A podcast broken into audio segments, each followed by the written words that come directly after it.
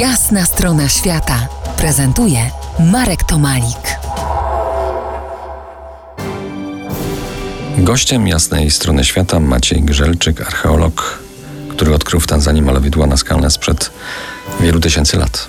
Maćku, jak kluczowa dla nauki jest interpretacja malunków naskalnych? Jest to zadanie bardzo trudne. Zawsze ja to mówię, że trosz, to jest trochę tak jak z, z tym słoniem e, z Małego Księcia, połkniętego przez, e, przez węża, że, że mm, do końca i tak i tak nie będziemy wiedzieć, o co chodzi w tym wszystkim, jednak e, no, próbujemy robić co, co w naszej mocy i jest to układanie puzli. Niektórym się wydaje, że bardzo ważne jest w tym całym procesie poznanie na przykład do konkretnej daty, kiedy te malowidła były wykonane. Tak naprawdę uzyskanie na przykład wieku tych malowideł dużo by nam nie zmieniło w samym procesie właśnie interpretacji tego. Należy tutaj się skupiać właśnie na, na obecnej religii Sandałe. Być może tam należy szukać właśnie tych elementów kluczowych, które nam pozwolą zrozumieć malowidła poprzez analizę na przykład rytuałów obecnych, analizę na przykład kolorów używanych w tych rytuałach. Interpretacja wydaje się bardzo spekulatywna, z racjonalnej oczywiście pozycji z zewnątrz. Przecież można tę interpretację nagiąć do jakiejś wczesnej wcześniej postawionej idei. Czy tutaj, tutaj są jakieś w ogóle pewniki w tej materii?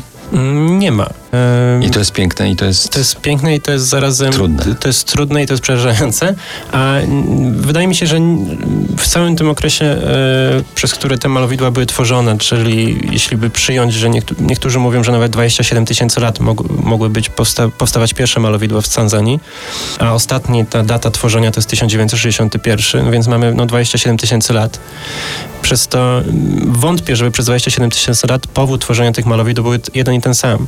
Z niektórych, y, w niektórych y, elementach malowideł znajdujemy na przykład właśnie symbole płodności, a w niektórych właśnie te stany transowe, a z niektórych to po prostu mogło polegać coś na, mag na magii łowieckiej, typu, że jeśli ktoś, łowca e, namalował na przykład antylopę, to miał nadzieję, że to spowoduje, że tą antylopę będzie mu łatwiej, łatwiej upolować. A powiedz, czy twoje odkrycia mają szansę znaleźć się na liście UNESCO? Myślę, że tak, ale to już nie moja, nie moja działka i szczerze powiedziawszy. A to nie jest tak, że to trzeba lobbować? Ale to już czym się zajmuje lokalny, lokalny rząd, a ja nie od, tego, nie od tego jestem. Za kilkanaście minut spróbujemy zastanowić się nad fenomenem sztuki naskalnej w skali świata. Zostańcie z nami po jasnej stronie świata. To jest jasna strona świata w RMS Classic.